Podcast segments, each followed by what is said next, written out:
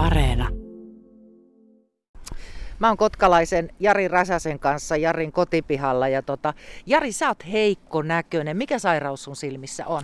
No, mulla on sellainen ongelma, että tota, mulla silmän pinnat, eli sarveiskalvon pinnat ovat arpeutuneet ja raapiutuneet sillä semmoiseen kuntoon, että se valo ja se näkymä, mikä menee tavallaan sinne näkösoluihin, niin se hajoaa tuossa pinnassa ja silloin se on semmoinen niin sumea ja samea se maisema. Käytännössä voidaan sanoa, että jos katsoisi, katsoisi tota, huuruisen saunan ikkunan läpi, niin vähän se maisema näyttää semmoiselta, että se on koko ajan vähän semmoinen vaalean harmaa. Ja sitten se, että se tekee myös sen, että kauas ei näe kauhean hyvin, mutta lähellä kuitenkin homma toimii suht koht. No onko tuo ollut tuo silmäsairaus sulla aina? No kyllä se on hyvin pitkään ollut. Tietysti se on ollut tota, noin, no, sieltä parikymppisestä lähtien, että kyllähän mulla on niin kuin, mm, semmoiset ennusteet silloin aikana jo sanottiin, että tämä ei välttämättä hyvää kirjoita niin kuin ei kirjoittanutkaan, mutta kuitenkin, että sen kanssa on mennyt sitten sillä viisi, että työelämässä pystyy olemaan ja sitten kun se meni semmoiseen kuntoon, että ei pystynyt, niin sitten mä hyppäsin pois siitä tilanteesta ja totesin, että näillä mennään nyt tästä eteenpäin sitten. Toki mulla on se, että tota, noin, kun nämä on silmänpinnoista kyse, että operatiivisestihan sarveskalvossiirrännäisiähän kyllä tehdään, mutta mulla on sitten muita ongelmia siellä takana, että minkä takia sitä ei ole vielä kokeiltu. Syy, miksi me ollaan Jarin kanssa ulkona, on se, että tota, Jari sanoi, että kun tulee lunta, niin tuo näkökyky heikkenee edelleen. Ja Kotkassahan on viime aikoina tullut ihan hullun paljon lunta. Kun tätä haastattelua tehdään, niin edelleen tulee aika rutkasti. Tota, tässä pihalla on aika paljon ympäristössä tota lunta, mutta on erilaisia rakennuksia. Miten sä näet tämän ympäristön nyt? No kyllähän tämä nyt on aika, tota, noin, itse asiassa valaistus on suht koht mukava, kun ei ole liian kirkasta. Koska se on yleensä näkövammaisilla, niin kun, kellä on heikkoa näkö- ja ongelmatiikkaa niin silmissä, niin se on se, ne ääritapaukset on niin kun ne vaikeimmat. Eli kun on oikein säkkipimeätä, niin se on todellakin säkkipimeätä paljon nopeammin kuin normaalilla.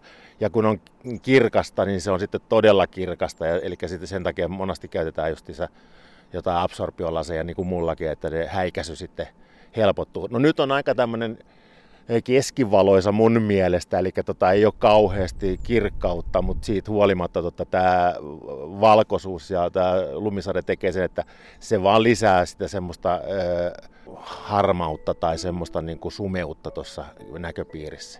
Siis nythän kun kaikki peittyy valkoisella, niin se on aika mattaa, se on niin kuin tavallaan semmoinen seinämä vaaleutta sinne horisonttiin päin. Et se tekee niin kuin sen ongelman ja sitten, sitten kun se on kaikki samaa sävyä, niin se syvyysnäkö, mikä myös monasti, niin kuin mullakin ja monilla muillakin, tota, joilla on heikko näköisyyttä, niin se syvyysnäkö kun pettää, niin ei voi tietää etäisyyksiä tai onko tässä monttu vai onko tässä muuri valkosta. Niin se on vähän hankala tietää ennen kuin menee kokeilemaan. Mutta se, oli monttu. Oli monttu, joo, tota, mutta sitä rohkeutta tota, no, ei kannata käyttää, jos ei ole ihan varma.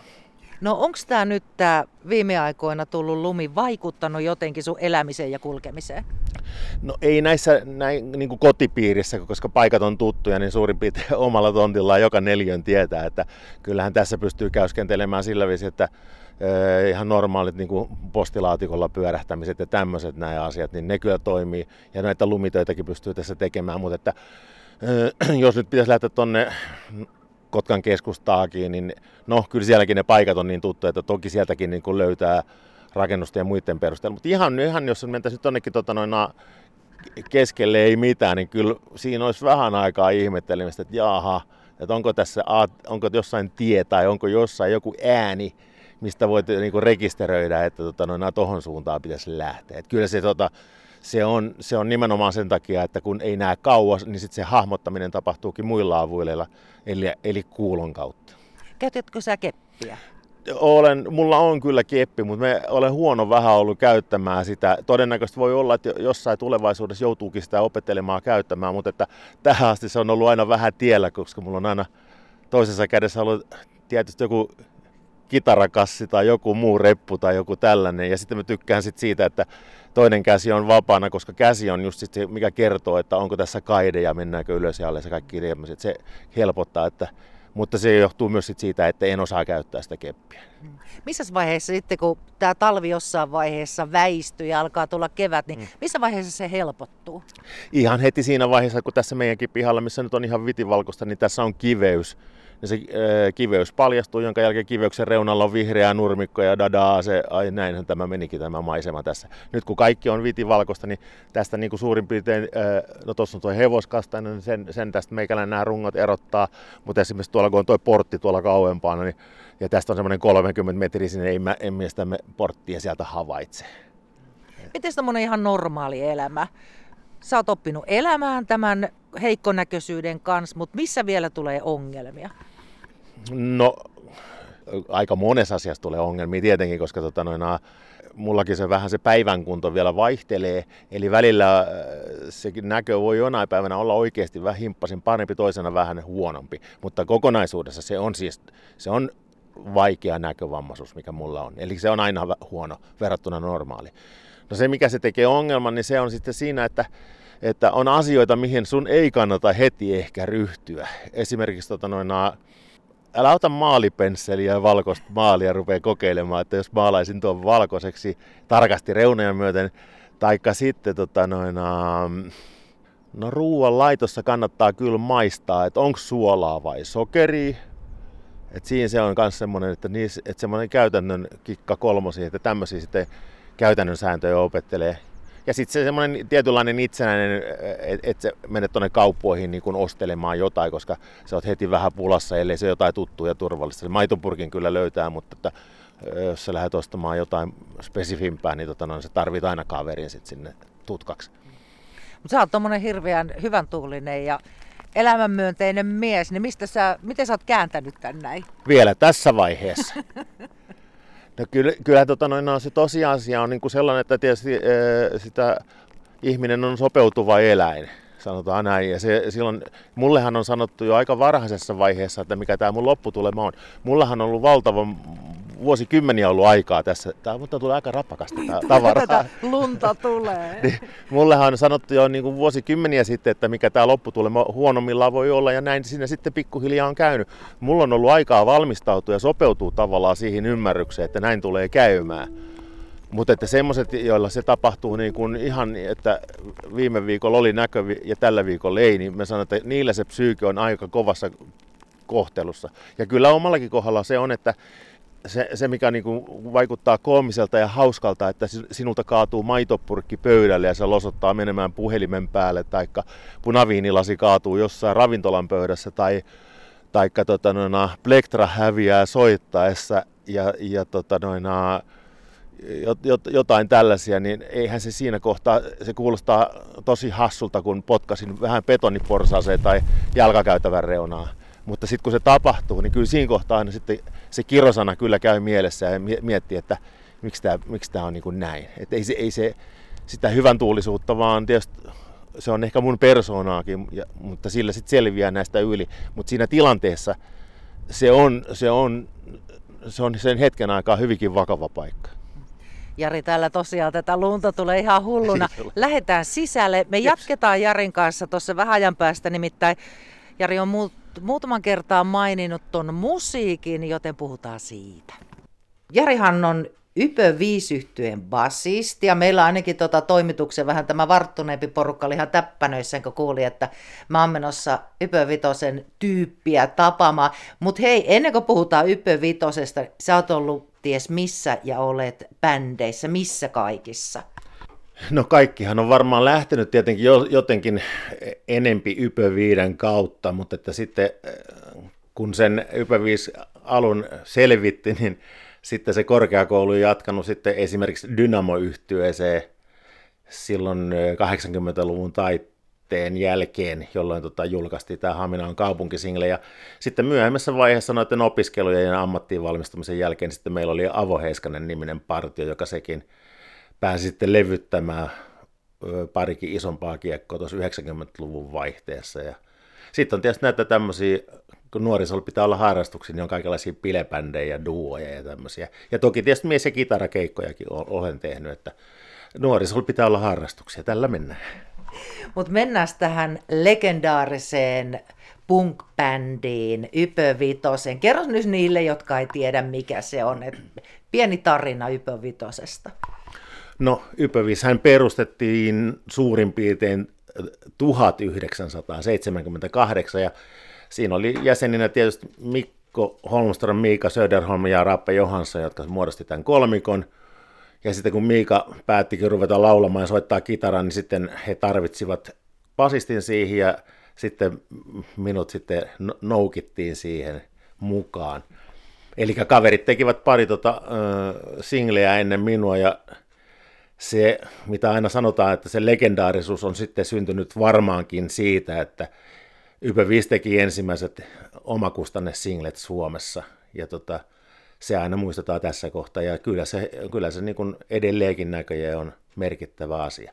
No, sitten asiat menivät niin kuin nuorilla miehillä lukioissa menee, että elämä menee eteenpäin, ja, ja sen myötä muutkin asiat kuin soittoasiat, ja sitten sen jälkeen niiden isompien julkaisujen ja keikkojen ja sen maineen jälkeen, niin sitten tuli arkisemmat asiat, ja sitten Ypäviis oli vähän niin kuin taka-alalla taikka vähän ehkä unohduksessa ja sitten siinä kaikilla muilla oli kaikenlaisia muita soittovirityksiä, koska niitä on hyvin paljon kaikilla ollut kaiken aikaa.